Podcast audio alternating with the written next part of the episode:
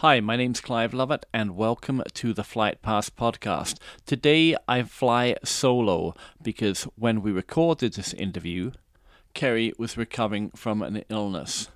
I get to speak with Scott Stokely. Scott tells me about his time in Australia, New Zealand, South East Asia and Japan playing disc golf and taking in the culture. We debate the rating system and Scott tells us why, in his words, disc golf is the sport of the 21st century. So let's go into the circle with Scott Stokely. Today we have our first time, second appearance person on the show. Repeat, yeah. Good friend of the show, Scott Stokely, who is in Japan right now, I believe. Is that correct, Scott? I am in Tokyo, Japan as we speak, but we're actually about to get on a train to head to a little lake right next to Mount Fuji for 4 days. Awesome.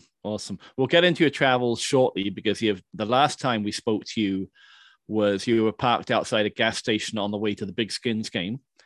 And was it really the last time? Yeah. It seems such a long time ago. It's about 9 countries ago. Yeah. 10 countries. Cool.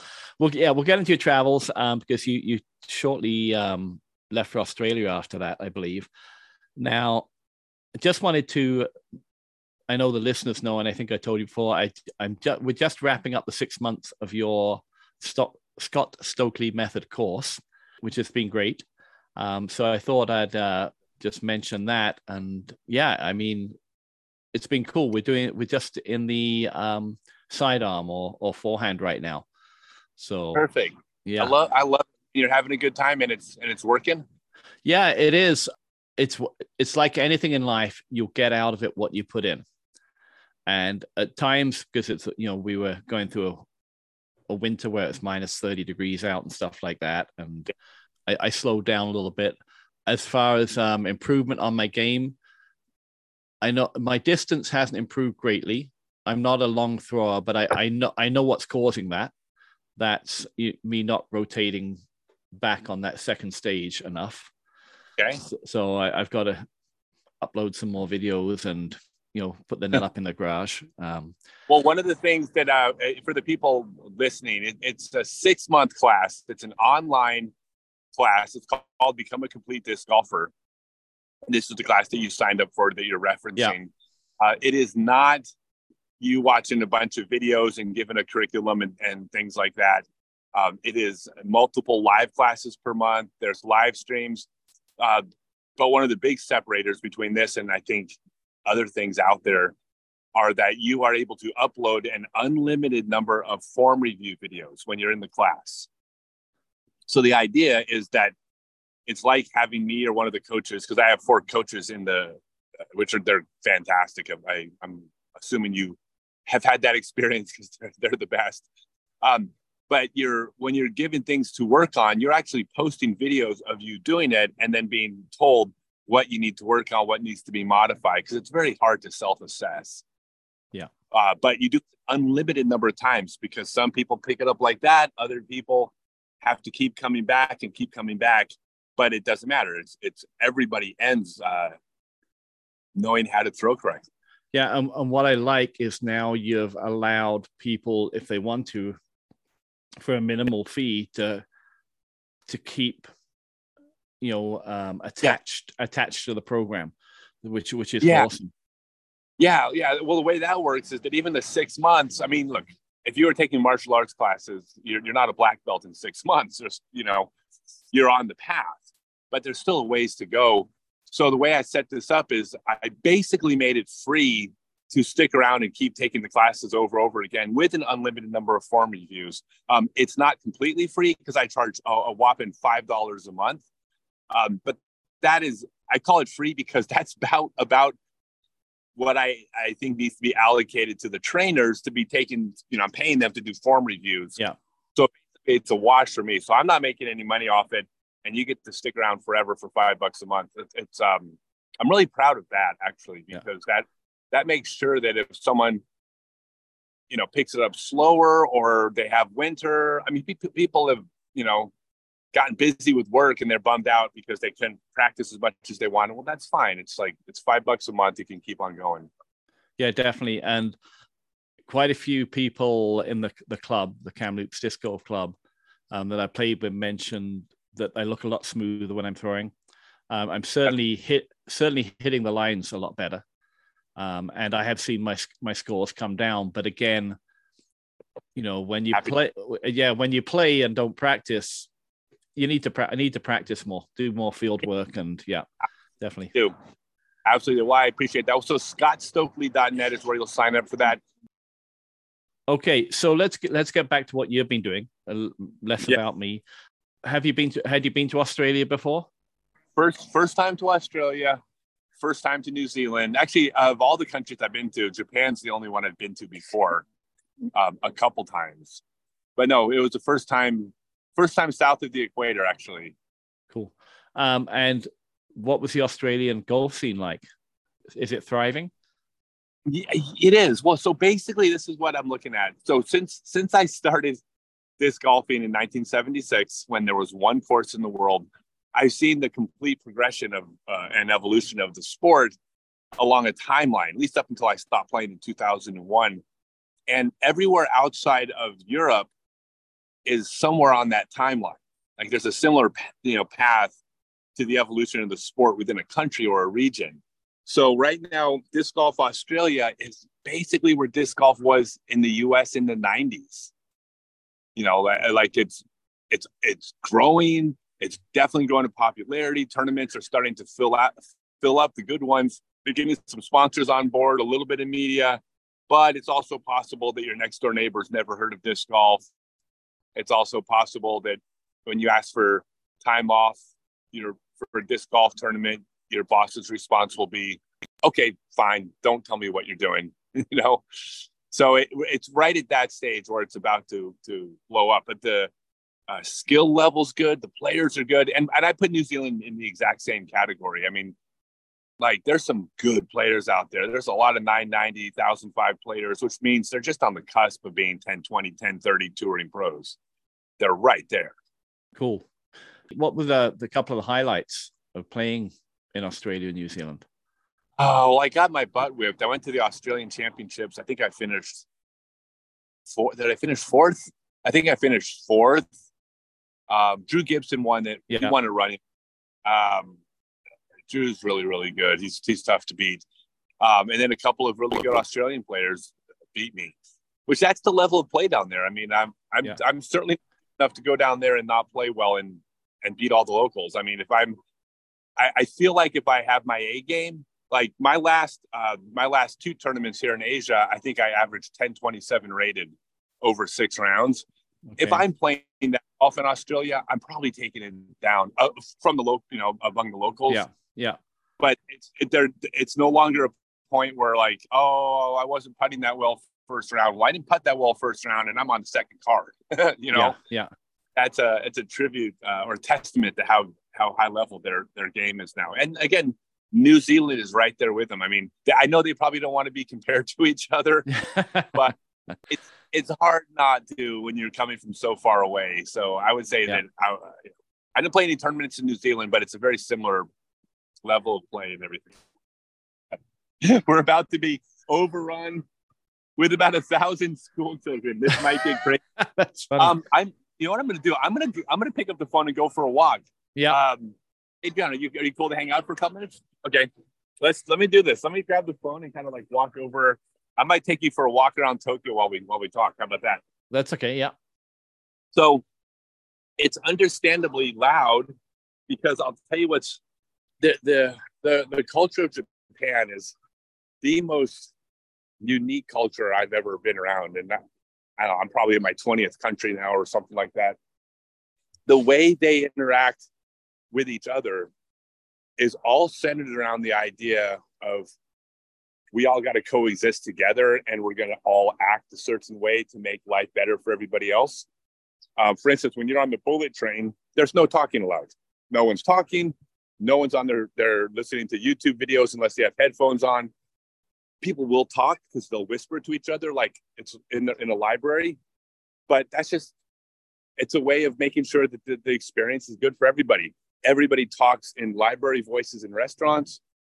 There's no one talks at all in elevators. So one of the things I've noticed with the children, because the children also learn at an early age to be respectful of those around you, but they're still kids, right? They're bundles of energy. So when the kids are like, they step out of the place where you have to have a library voice, they let go. Which is totally understandable. Yeah, which, by the way, for them is just about normal, like kids in the US or Canada playing level. But from where it was before, like in the subways, no one's yelling in the subways. It's a really special, culture when it comes to that. No one does it better. Cool. So Australia, New Zealand, probably not too much of a culture shock because, very similar to being in North America. Where did you head from there? Okay, so from there, we went to Southeast Asia, and that was different. We went from Singapore to Indonesia to Malaysia, Thailand, Cambodia. That's different. You are correct. The big joke was, please don't get mad at me, Australia, but people refer to it as England's Texas. I've never heard that, but yeah. Yeah, that was a running joke. But when you get to Asia, now it's East versus West. Yeah. Completely different. It's true. So when you're especially an American, who doesn't learn that there are countries outside of the U.S. until you're like 16 years old, you don't know a lot about the rest of the world. I mean, I feel I'm like way more educated than probably most Americans about the world around me, but I still viewed Southeast Asia as one region. Yeah, I know there's countries, but in my mind, it's Southeast Asia. But once you get here, you do realize that all these countries are so very different from one another. Singapore is nothing like Indonesia, and Malaysia is different. And I mean, they're all different. And so jumping from country to country was it was fun. It's worth doing to go across the different countries. Disc golf here is brand new, but it is it's disc golf in the early 80s. Yeah. Most of the courses now, I guess, are probably have baskets, but do they have any kind of tonals or homemade baskets, or is it pretty much? No, their baskets are mostly made locally. The way the economy works is it's basically, it's for all intents and purposes not impossible, but close to impossible to import a basket from the U.S. We're talking about each basket would be like an average worker's pay for 3 months.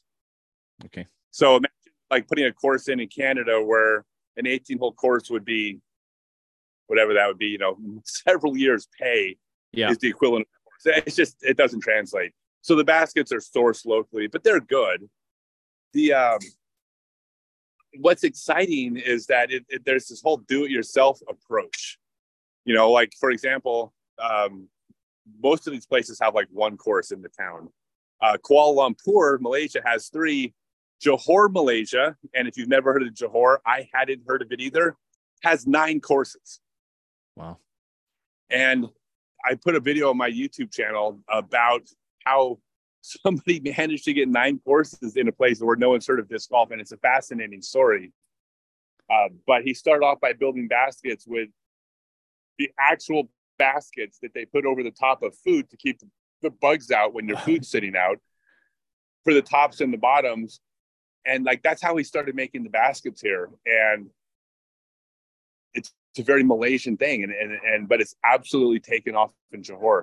What's interesting about Johor disc golf that is mind-blowing to me is that most of the places in Asia, or even some developing countries, but definitely Asia, it's mostly expats that play, which is understandable. There's, you get 10,000 expats in Singapore, 1,000 of them have heard of disc golf, 100 of them play. But, it's not really locals because they hadn't heard of disc golf. And it can be a bit of a separate community, sometimes non-native speakers, except for Johor. in Johor, the vast majority of players that play are Malaysian. The vast majority of players that play are Muslim, which is very, I think, unique in the world. Yeah. But that's, well, Malaysia is 80% Muslim, so it's only natural. But what's great is it's not this white person's game. No, all due respect to all my white friends out there, but it's not, you know, disc golf is not an American game or a European game. It's a human game. And so Malaysian people play disc golf in Malaysia, which is what's supposed to happen. And that's probably one of the most special disc golf experiences. One more that is completely all these things are mind-blowing to me because I wasn't aware of them. When I went to the course in Cambodia, the person he has two little kind of bungalows where you can stay in, and then a couple places where you can pitch a tent, and a little tiny restaurant, little bar area, seats 3 people. But it's a little place to make a little bit of money. Yeah. He's an American, Jared, and when I was out there with him, he has an 18-hole course. The first 18-hole course in Malaysia. It's on at his establishment. And I said, "Well, how big is your property?" And he said, about 0.6 acres.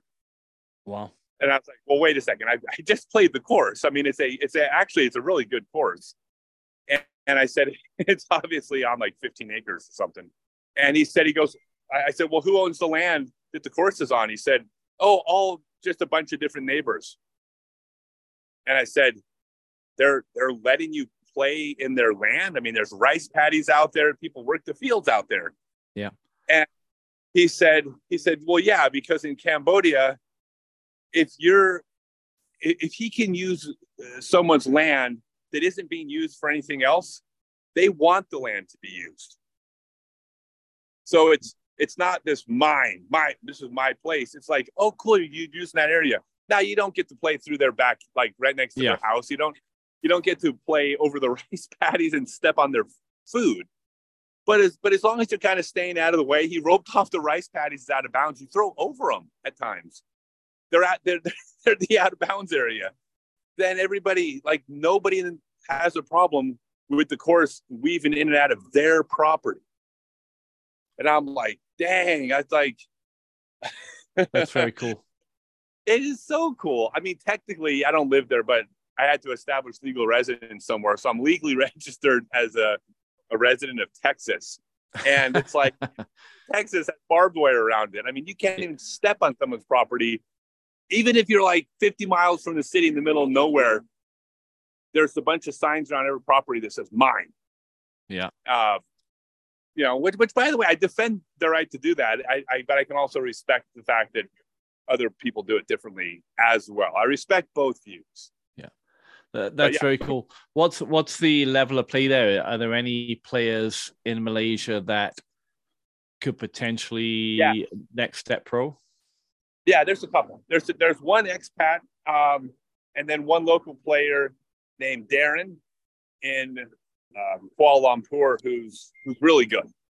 These are, I don't know what they are, but they're probably in the 950 range. Okay. But the sport is a year or two old there. I mean, it's in its infancy. So they're definitely stepping up, but this is disc golf in the early 80s. I mean, they have a ways to go. They're just starting on their path, but it's also exciting because there's energy there because it's brand new. I mean, Jared has the first disc golf course in the entire country of Cambodia. I mean, that's a really special thing. And actually I was in Indonesia. I went over to Batam, Indonesia, and I met with a person that runs a Jack Nicholas designed ball golf course, and we drove around on his cart, and I'm hopefully he's going to be able to put a course in. It'll be the first course in Western Indonesia. There's some people putting the course in Central Indonesia, okay. But we were working on trying to get that in as well. Yeah, and the reason I talked about the professional players coming out of Malaysia is because, I mean, we're two white guys talking about a white dominated sport right now, and I would really like to see it become when they have a world championship. Right now it's North America and Europe. It'll be great to have a world championship where you have the world competing. Yeah. Well, so here's the thing too. I mean, it has traditionally been a white person sport, right? But I've been around since the beginning. I mean, literally since 1976. And I can tell you that there has always been an emphasis within disc golf in the US, but it's going to apply everywhere else. How can we get more women to play? How can we get more juniors to play? How can we get older people to play? How can we get Black people to play? Hispanics, Asians? There has always been a movement in the sport to do that. I mean, so it's never been, elitist or attempting to exclude everybody. No. It's proactively tried not to. The thing that what happened is, and it's just that this is just the reality, is that the types of places where you have the park space tend not to be in urban areas. Yeah. Right. That's all. That's all it ever was. And so, like, well, how do you introduce disc golf in a community where they you can't even have a course there? There's not room for a course, and that's all it is. It has nothing to do with that. You know, it's more of a socioeconomic thing. Yeah. Unless you're country. So, the fact that it's happening around the world is great, but it's certainly something that everybody wants it forever. We want everybody to game. I mean, yeah.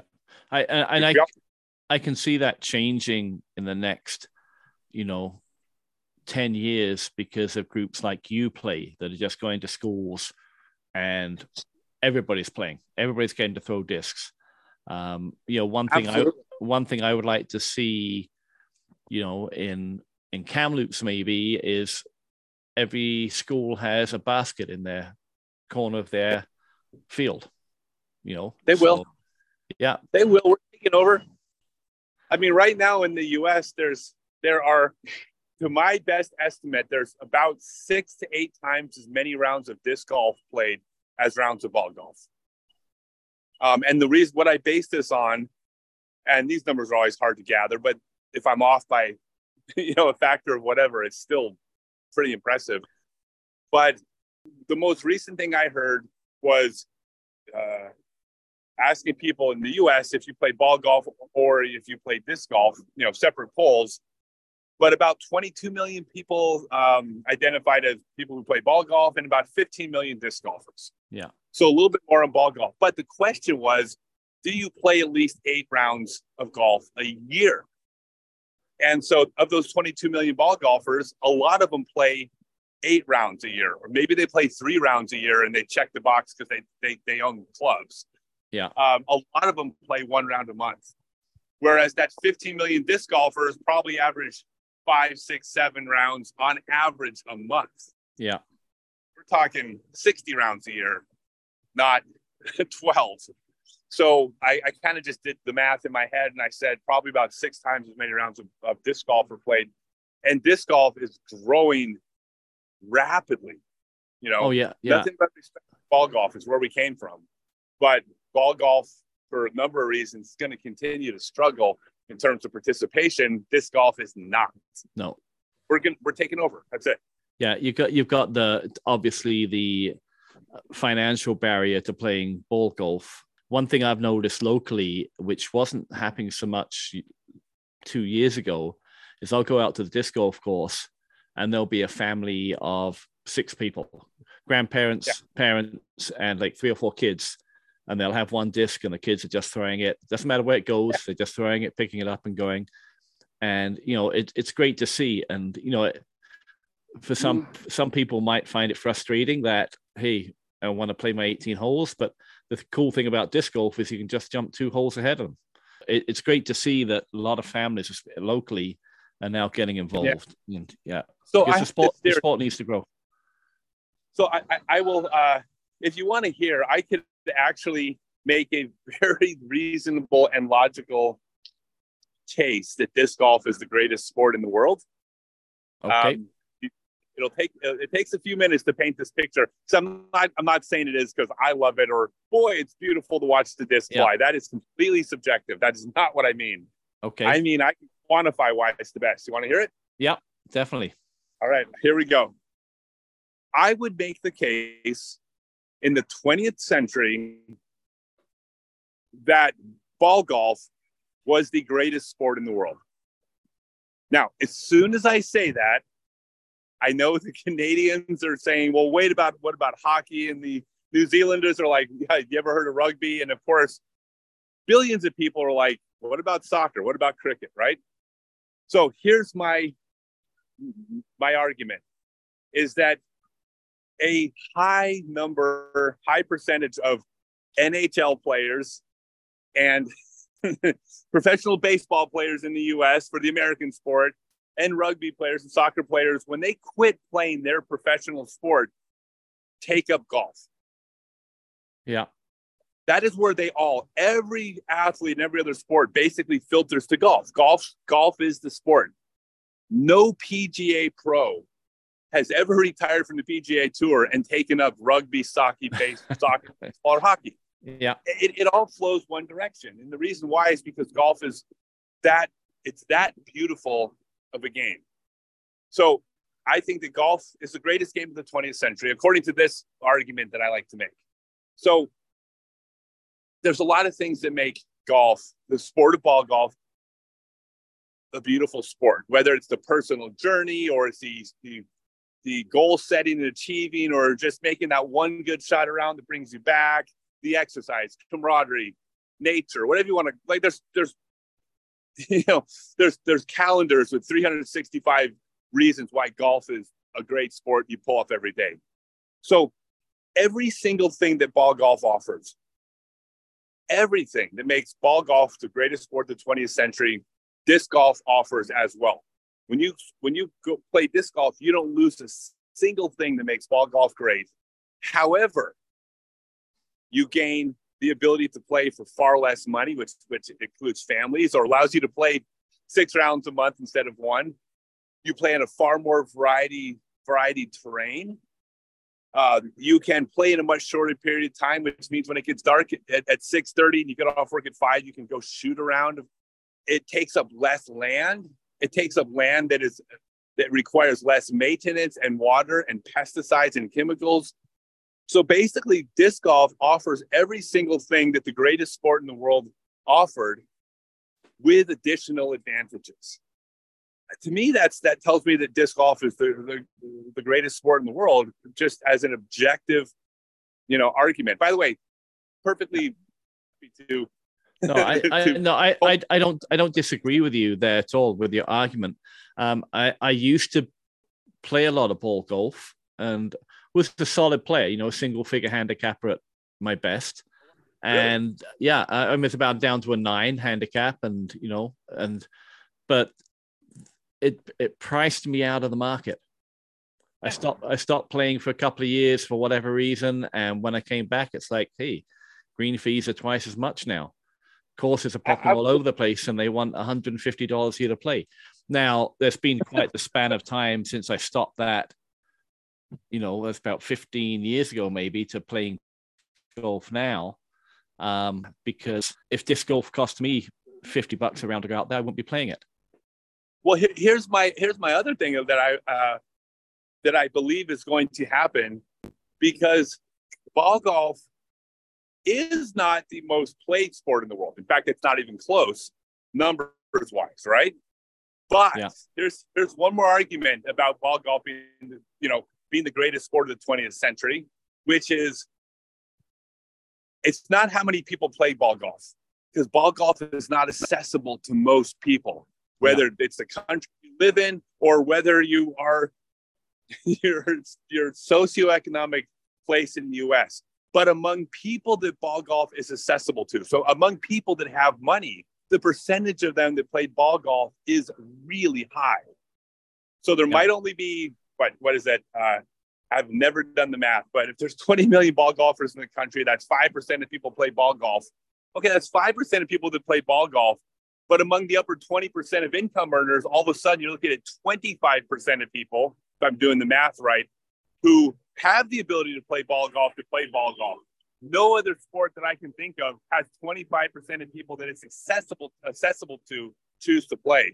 Well, disc golf is accessible to everybody, and we offer everything ball golf does. Why wouldn't we have the same 25%? Well, 25% of 400 million is 100 million. No reason why we're not at 100 million players or more. And no reason why when you go to Brazil, you won't eventually see 70 million people play, or I don't know what their population is, but you know, percentage wise, once it's accessible to everybody, we're going to see the same percentages ball golf does. It's just we have a larger pool of people that can play. Yeah. So, by the way, this is me. I'm not knocking ball golf. I'm telling you, ball golf is the greatest sport of the 20th century. Yeah. We just took it to the next level. That's all. It's a good job Kerry's not here, because the next question I'm going to ask, she'll probably roll her eyes at. But I'm because from my basically picked up ball golf when I was 16, when my grandfather left me a half set of clubs, until at least 20 years of playing it pretty, not competitively at all, but as an amateur and enjoying the sport. And coming from there to disc golf, I have an argument that we need to keep, you can keep the PDGA ratings and all that for the tournaments, but the amateur game needs a handicap system similar to ball golf. And the reason why is that you could have a tournament in your club where whether you're a kid, a female, a 50-plus athlete, or a pro, you have a chance of winning that tournament and having fun. Right. And you can do that, but it's got to be based on the ratings. You can't handicap a course. It's impossible. Well, I'm trying to get someone from UDisc on, because UDisc have millions of points of data on all the courses that are registered with UDisc and all the rounds that were played there. So...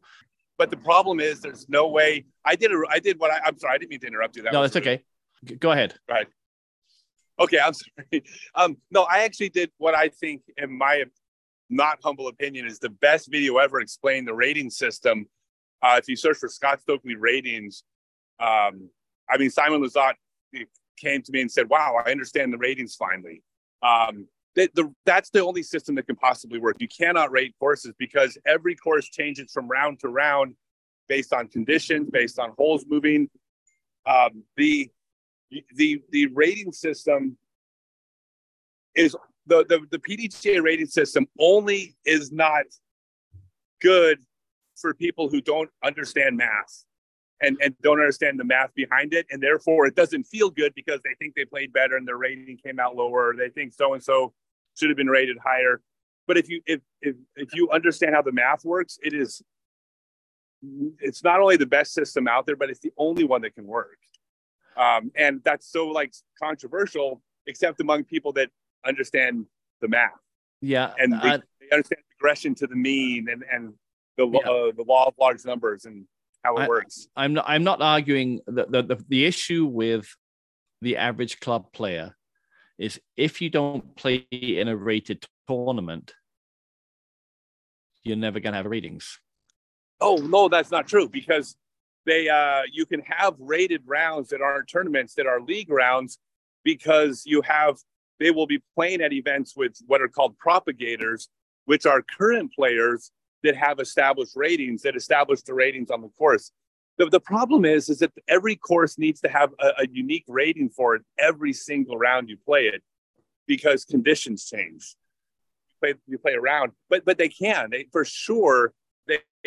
league player can have this. It just has to cycle down. They have to play enough to get any handicap. You have to play enough rounds, right?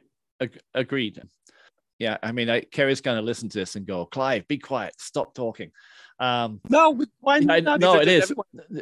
because I want someone to tell me, hey, why this wouldn't work. So you have all these points of data from UDisc that have the courses, and they'll have the red pads, the blue pads, whatever, the gold pads. And they have all these people that played them. So as in ball golf, the courses have a slope rating based on, Scott Stokely's played this course, this course, this course, this course. You're at Maple Hill, you've shot -2. At Emporia, you've shot -6, and you've got all these. So they go, okay, well, Emporia, I mean, just making this up, but Emporia is a harder course than Maple Hill. And then, so as a 13 handicap disc golfer at Maple Hill, I am a 15 handicapper at Emporia. So, you know, that's the way it works in kind of ball golf. And I think that would transfer. Oh, that would transfer over. And but it's not. But the thing is, it's not being used for professional. It's not being used for professional tournaments. It's being used for events where anybody can go out and play in a tournament and have kind of an equal footing for the day. You know, so you can go out with a buddy and say, okay, you know, like my friend Justin will beat me anywhere every time. He will beat me between 3 to say 12 strokes, depending on how either of us play. With a handicap system, I mean, a simple handicap system, I can go there and say, okay, you've got to give me 5 strokes because that's the difference between our handicaps, and then we can play. But so here's the thing. So you cannot be a 12-rated handicap person in Maple Hill because there's no such thing as Maple Hill. Oh, sorry. Because there's Maple Hill. Every single time it's played, conditions can vary so wildly. Yeah. You could have 10 strokes between Maple Hill on Thursday and then Maple Hill on Friday. True. But here's the thing.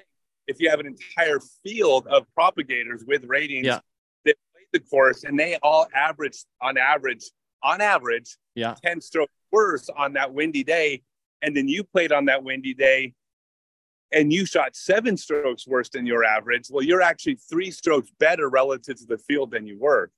That's all the thing about the ratings, because the numbers come in so high, 10 this, 10 that. Yeah, they're all based on score relative to the field, so they do translate. And you can, from the ratings, you can extrapolate a general idea that about 6 ratings points per round. It's a stroke. It's worth a stroke on this course.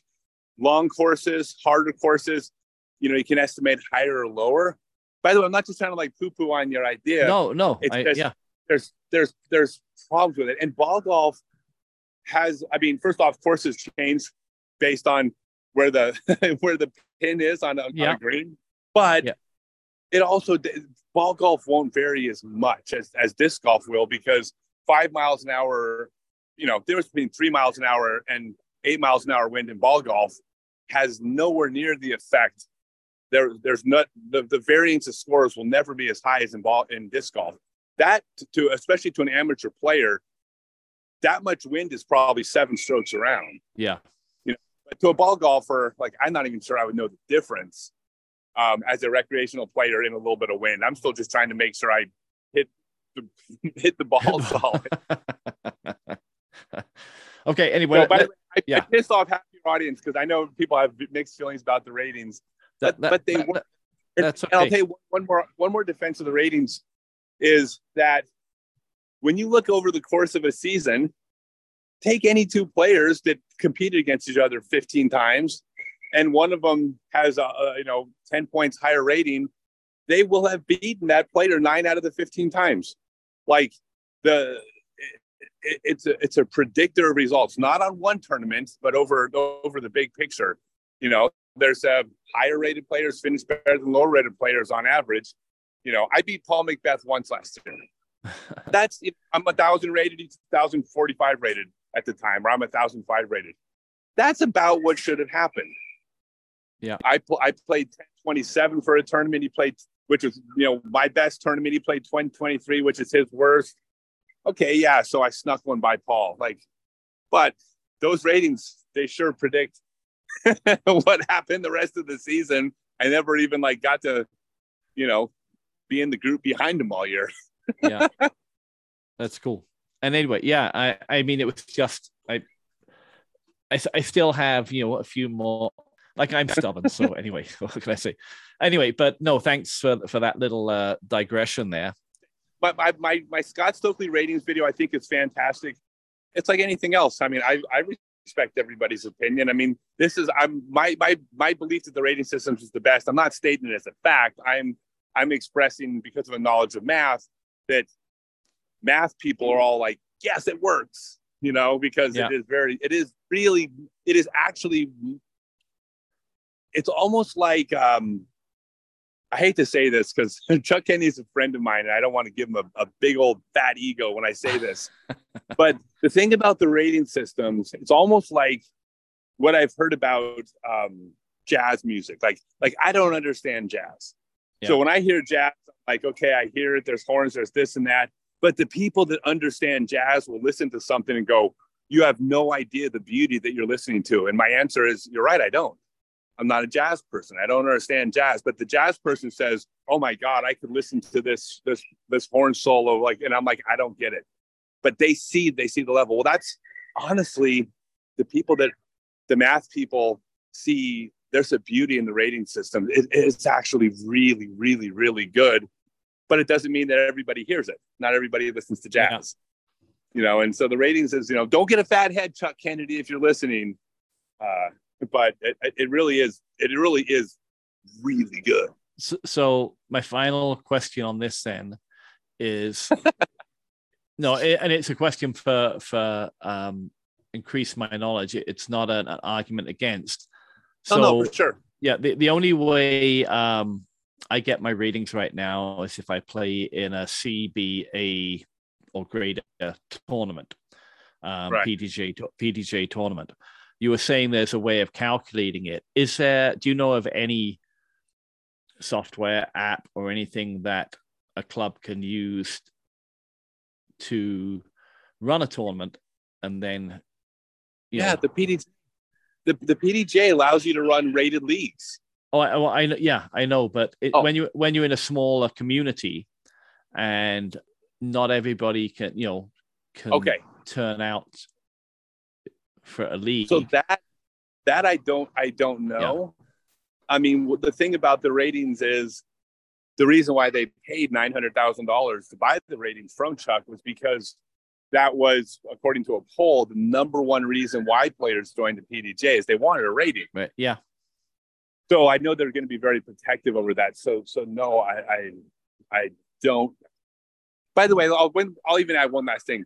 There's still flaws in the rating system. They're just, it's not perfect. Okay, there are things about it that don't work. But I, just like Chuck, couldn't tell you a solution to how to correct those things. You know, like there are some things that just, they will skew the ratings, but they're not the fault of the system. It's just imperfect. So some of the complaints, in fact, in my ratings video, I even say, I talk about some of the myths about the ratings, and a couple of them I go, that's not a myth. That's actually true. And then, but the next one, that's a myth. Cool. Well, I'm sure I've watched that a while ago, but I'll have to watch it again and remind myself. Yeah. Okay. So anyway, we took a little bit of a tangent there. Let's go. Oh, that's fine. It's fine. Yeah. Yeah. Let's go back to, did you go from kind of Malaysia to straight to Japan, or was there? No. So we went to Singapore first. And Singapore is like this massive, as close to a Western city as there is in Southeast Asia. And it's not Western at all, but I mean, it's very modern. Everything is, I mean, the trains run on time. The streets are clean. Everything. Well, then it's not like a Western city if they run on time then. No, that's a good point. Yeah. So you're, the interesting thing was, I mean, I love Singapore. I mean, I can't think of a funner big city to be in. I mean, it's amazing. But what we really enjoyed was we actually left Singapore and went to Indonesia after that. And we didn't go to Bali. Everyone asks. I'll probably go to Bali someday. That is the least interesting. I'll go to Jakarta before I go to Bali because I don't want to go where all the tourists are. I want to go where Indonesians are. And so we went over to Batam, which does have a lot of people from Singapore because you can get there by ferry. But then we went and stayed an hour outside of Batam at a hotel where we were the only English-speaking people there. Some of the people that worked there spoke a little bit of English, but not much. And, we spent our days, we would take, it's like Uber, it's called Grab, but it's like Uber all over the island. We would give them a destination, and then we'd see like a little village. We'd be like, drop us off here. And they'd be like, really? Like, no one gets off here. And we did this every day. This is how we like to travel. We would get off and we would wander around and we would just meet people, and people would invite us in and cook us food, and they didn't even speak English, and they would take pictures with me because I'm like twice as tall as everybody. Yeah. what was real interesting is that you actually get to see, we got to see what real actual poverty is. Okay. Not Western, you know, I'm poor, but I have a cell phone and Netflix and a place to live and a flush toilet. And it's like, you know, and if I want to go to school, like I can get a loan and like my education's free. I mean, that's not poverty. Sorry. Like, it's just, it's like, that is not real world poverty. Real world poverty is, you know, you take your sewage out and dump it in the river and you don't have running water. There are people fishing that if you don't catch fish, all right, well then you'll eat tomorrow. And that's like, I had never been around that before. And it's, I mean, it's hard to sort of pick the right word for it. It's not that it's not like, say I enjoyed it is not the right word, even though I enjoyed the experience and I enjoyed the people immensely, but the opportunity to see that part of the world, because that is a large part of the world, it was just interesting to actually be a part of that, you know, and spend time with the people as much as we could. I cannot wait to go back to Indonesia. Probably along with Cambodia, probably the warmest, sweetest people we've met anywhere on this trip. I mean, 100% safe. Adriana could walk down anywhere in Indonesia through the right down the middle of a town with abject poverty and nothing's going to happen to her. She's 100% safe there. I'm 100% safe. But just, it's life-changing. It's life-changing to get to see what a lot of the world, how they live. I bet. Yeah. So that was a special. Then when you get over to Malaysia and it's like, they call, like it says on, according to some websites, it's a developing country, but it's like, if it's developing, it's going to be done developing in like 2 more weeks. I mean, it's modern. Kuala Lumpur, very modern city. And then Thailand is Thailand is the Wild West. There's not a lot of rules in Thailand. They have marketed themselves to the tourist audience of come have fun in Thailand. So give me an example of no rules. Well, they've legalized marijuana there. Okay. There are, there's lots of places in Thailand where you can go, you can pay someone to sit down and have drinks with you. Okay. And there's just, it's just a very relaxed atmosphere. I mean, nobody is like doing harmful things to one another. So people tend to just be kind of left alone to do their thing. You're not hurting anybody. Go do your thing. I mean, you can't do everything. There's still rules, but they're just pretty loose. Yeah. Opposed to say like Singapore, which is the exact opposite. Singapore, if you enter into the country with drugs on you, they have the right to shoot you upon entry. Wow. Okay. It's extremely strict. Like you wouldn't, like you don't mess around in Singapore. It's like, they don't mess around. And then, maybe it's the opposite. And then like Cambodia, it's there's a lot of much more strict cultural rules. I mean, most couples wait until marriage before, being intimate. It's still very common here in Cambodia, very traditional, the way the family structures work. Like I said, they're all different, and I mean, I'll be back in Southeast Asia, if not this year, next year, the year after. I love it here. Cool. And so you're in Japan right now. Have you been disc golfing in Japan? I played one tournament. I won a tournament, a little one-day tournament, and I'm playing a tournament again on Sunday. But my season is starting basically right about now. I'm basically getting back in. I mean, I've been playing a little bit, but I'll be getting back into shape basically now. And then England, the UK is going to kind of get me ready for the European tour. Okay. So I have been playing, and I'm playing well. I'm healthy. I'm strong. I'm taking care of my body, eating well. Good. Working out, doing all the, I'm keeping in shape. But I have to, because of my age, I have to reduce the amount of actual playing I do, just because I have to monitor that. So, but, you know, I mean, no injuries or I'm not hurt. When you're between tournaments on the European tour, how much field work do you do? Do you just try to tweak things, or is it a pretty regimented? No, I basically have to keep throwing. The number one thing is I got to do a lot of putts, because that is something that my body can sustain. You know, if I was younger, I would do all the field work and all the reps, all the drives as well. But I can't. There's a point of diminishing return at 53 years old. So I'll be doing some field work, but I'm trying more or less just to sustain that. Yeah. But putting, since I can putt, I can go do 300 putts, 400 putts, and I'm not going to get hurt doing it. I don't have an excuse not to. So having taken your course, what's your putting style?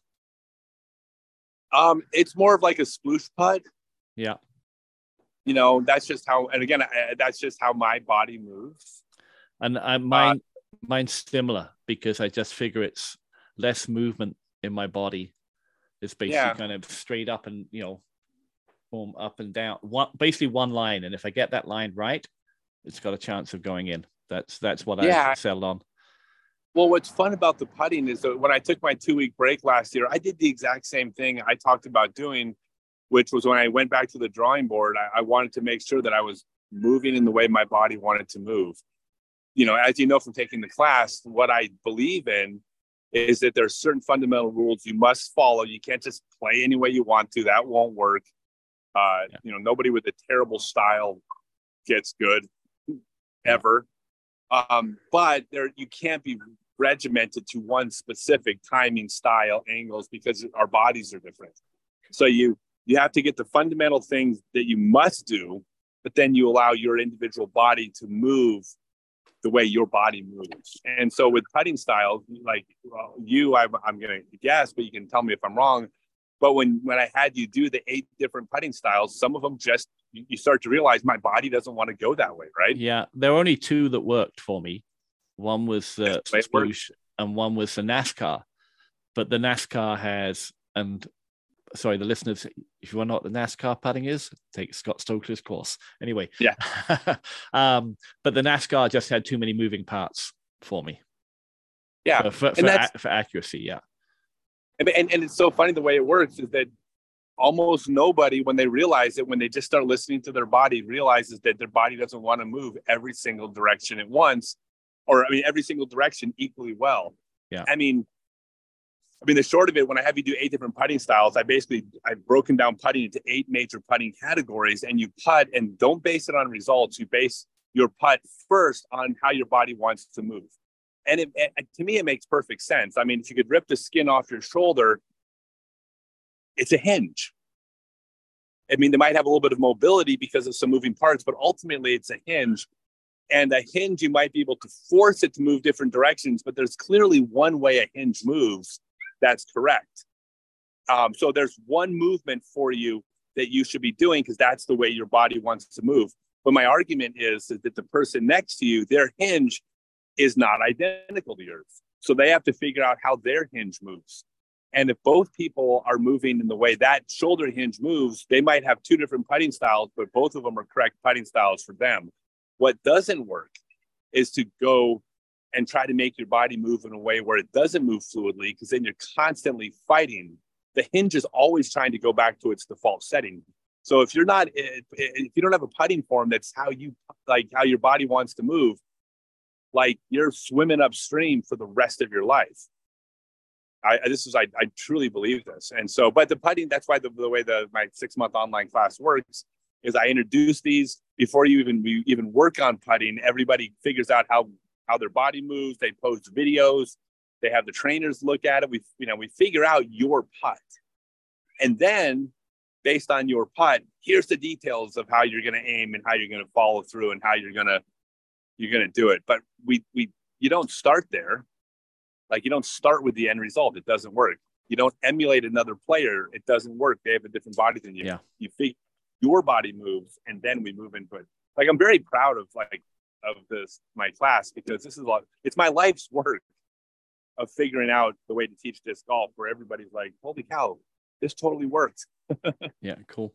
So from Japan, you headed to the UK, to Europe? I just signed up for the Welsh Championships. Oh. I'm going to go. I know, it's so cool. Bizarre. And I'm going to be playing the Scottish Open. I signed up for the Scottish Open last night. Nice. Yeah, I haven't been back to the UK in 20 years. And it'd be, you know, and then disc golf was nothing. You know, I don't think anybody ever heard of it. So it'll be interesting when I get to go back to see my family eventually that I'll take my disc with me. I've never been there. I've actually honestly kind of avoided England just because it wasn't even on my radar, because we're traveling the world. Like, it's the least exotic place I could think of. Yeah. Because I want to go, to Indonesia and Cambodia. Yeah. And coming winter, I'm going to go to India and Madagascar, maybe Egypt, but that's where I want to go. And that's where I want to disc golf. I want to go try to get a course in Madagascar. And so England is just like, to me, you're going to love it though. All the same. Everyone says that there's tons of unique stuff there. So there is, I mean, you know, it's not exotic, but the history, I mean, I think, you know, you'll see your castles, you'll see that, but you know, I remember the first time I went to Paris and I saw the Eiffel Tower. You see it on TV all the time and it's going, oh, I'm going to Paris, I'll see the Eiffel Tower. You get there and it's like, holy cow, this thing is amazing. And I think I thought that when we were in Italy, and so we went to go see the Leaning Tower of Pisa, and I was positive it was going to be the dumbest tourist trap ever, but like, you have to see it.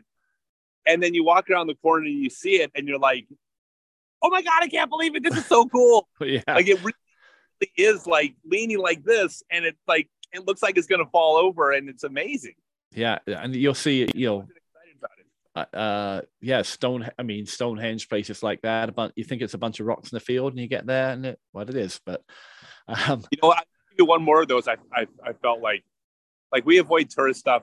I've been to, I think all but one national park in the continental U.S. I mean, we love our national parks. We go to every one we can go to. I love them. I wasn't excited to go to Yellowstone because 2 million people a year visit Yellowstone. That's not what I. And then Old Faithful, we pull up to Old Faithful and it looks like the parking lot of Disneyland. I mean, there are thousands of cars in multiple parts. They have shuttle buses to take you up to Old Faithful from parts of the parking lot. That's how big the parking lots are.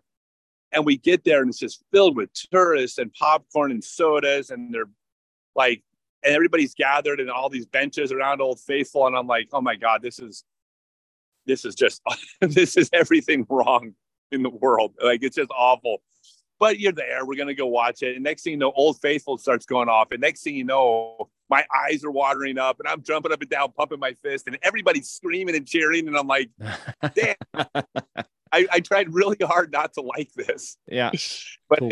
But then it's emotional, because like, this is this thing that you get to see that's so special, that so many people in the world, but especially America, have shared in that experience. Like, I'm like watching this thinking, I'm connecting to people 75 years ago, that had this experience, and it was emotional. And I'm like, I didn't expect that. People were eating popcorn. Yeah, it's not supposed to be emotional. So yeah, I get what you're saying. And then you're competing on did you get your visa? I know you had visa problems with Europe. Yeah, did you get that sorted out? 90 days. I can only do 90 days. Schengen, which is the main Europe. I may be able to get an extension in Spain to play a couple events at the end of the year, because I can do individual country extensions. But yeah, it never occurred to me that I would be limited to 90 days in Europe, because I thought I'd be in a different country. I was only going to be in for a week or two, which is what I'm doing all over Asia. And like, you know, I got 90-day visas in countries in Asia, but then I go to the next country and then it starts over. But apparently Europe, it's all of continental Europe for 90 days. Now, once I do it successfully twice, where I don't stay in Europe more than 90 days in a 180-day period. Basically, I follow the rules, 2 180-day periods, which I will do. Then I can apply to extend for longer, which I'll do. I mean, I plan on doing the European tour a number of seasons. So Cool. But for now, 90 days. I mean, I'm not going to cry. I mean, like, if I cry about that, like, every single person watching from their cubicle is like pissed off that I'm complaining about getting to spend 90 days in Europe. I'm very lucky, but it's not what I planned. No. We'll follow you on your European tour, obviously. And awesome. So hopefully you'll get some podium finishes. And I'm playing really good. I'm telling you, I'm shooting like 10-27 golf my last two tournaments. And the tournament before that, there's a compilation video of my circle two putting. I think I can win one out there. And these, I mean, look, you got to shoot. It's not as high level as the DGPT, but you still got to shoot 1050 over 4 rounds to win in Europe. You still got to be a baller. And I haven't cracked that code yet. I've shot in 1030 something for a tournament. So I'm still like at my best 3 strokes around behind winning, but that's, I don't know. I think I can do it. Why not? Yeah. I wish you luck on that. And So one last question before you go. And this is just, if there's one thing, if you come back, if you do this little tour again, if there's one thing you have to do again, going back to Indonesia, Malaysia, Australia, what's that one thing that you would, that'd be first on your list? Honestly, to me, it's all about doing something new. You know, the way we live our life, me and my partner, Adriana, is that we just want new experiences. Like that's everything to us. When we go back to Australia, we're not doing the East Coast again. We're going to fly into Darwin and take a train across to Adelaide, and then if we come back a third time, we'll go to Perth. Perth, okay. So, like, and this is not an exaggeration. I would rather do something new tomorrow that turns out to not be fun at all than do something tomorrow that I know I'm going to like that I've done before. That's like a good attitude. Good attitude to have. We just live for the next new experience. So there's no definitive answer. There's 17,000 islands in Indonesia, and I've been to one. Yeah. You know, so if we go back, we're not going to Batam. Like, that's one thing I can tell you. We won't go back to the same island. It'll be a new island. We don't stay in places. Like, we don't stay in a city for more than 2 or 3 days. And that's it. There's a lot to do there because it's about, for me, I just want to do new things. I mean, that's all I want to do. I've told you this before. I think that I don't have a storage unit back in the US. I don't have a home base. I don't own. I threw away or sold everything I owned that I couldn't fit into at the time, a small economy car, now a backpack. And I plan on living that way until I fall over. Okay. You know, I want a backpack, because that way I can just go to the next place and there's nothing holding me down to doing that. I lied. I've got one more. Actually got one more online, you know, the one question for you. So you got Scott, we all know who Scott Stokely is in North America, disc golfers anyway. Did you get any of that kind of fanboy recognition? Oh my God, it's Scott Stokely. Anywhere you went? You did? Everywhere I go. Everywhere I go. Yeah. I mean, the sport's grown to a place where that's the way it works. So everywhere I go, I mean, when I showed up to the tournament in Japan, I told them not to tell anybody I was coming. I just showed up. And nearly every person in the tournament took their picture with me. And the thing is that I played in obscurity for so many years. And I really enjoy it. Like, I'm flattered by it. I'm humbled by it. I'm touched by it. I'm moved by it. I mean, I'm like, it. People are like, I'm sorry to bother you, Mr. Stokely. And I'm like, you have no idea. No, like, you coming up to me to ask for my autograph makes me happier than anything else in the world, because I love it. I love it. I paid my dues for so long, and then now this is happening everywhere I go. So, yeah, that is happening everywhere. But it, like, I'll tell you this, the minute I don't find that amazing and appreciate it, I'll quit playing. Like, I won't ever like play if I'm going to show up there and be like, oh my God, that autograph, I hate the autograph table. Shut up. You hate sitting at the autograph table. Do you realize what all the people in line do for a living? And you're playing disc golf and you're complaining about having to sign autographs. Shut up. this is the most amazing thing to me that this is happening in our sport. And so, yeah, I love every second of it. But the recognition has, and it's because of social media, but the recognition has gotten big. When I announced I was going to Europe, 50 tournaments reached out to me within a day, trying to pitch me on coming to their tournaments. I mean, that happened from me posting, hey, I'm going into Europe next year. And next thing you know, I've opened up my inbox, my social media, and it's just packed. Everybody wants me to come out. Like, it's so flattering.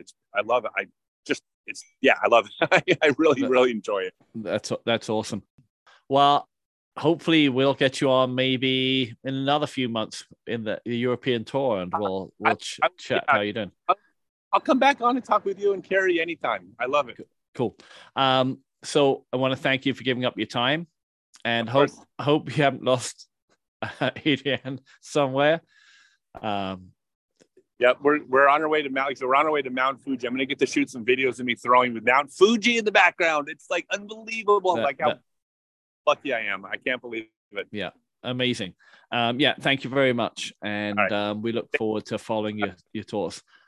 That was our second conversation with Scott Stokely, and I am so happy that he spent time with us.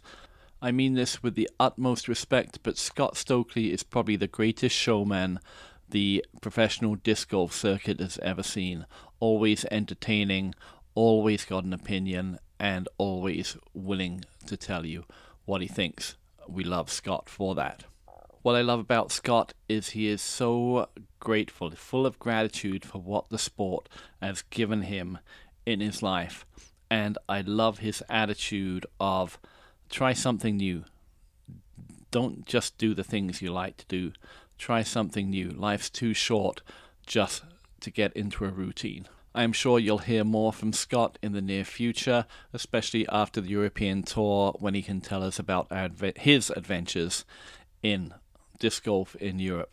And remember, if you want to get any disc golf discs, equipment, carts, bags, anything, go to our sponsor, Okanagan Disc Supply, at okanagandiscsupply.com. and use the code FlightPass to get 10% off. Dan is doing an amazing job there, and he will be moving into a bigger, more luxurious storefront fairly soon. I'm sure we'll have Dan on the show to tell us about that. So go out there. It's summer in the Northern Hemisphere. Throw lots of discs, and good luck this season.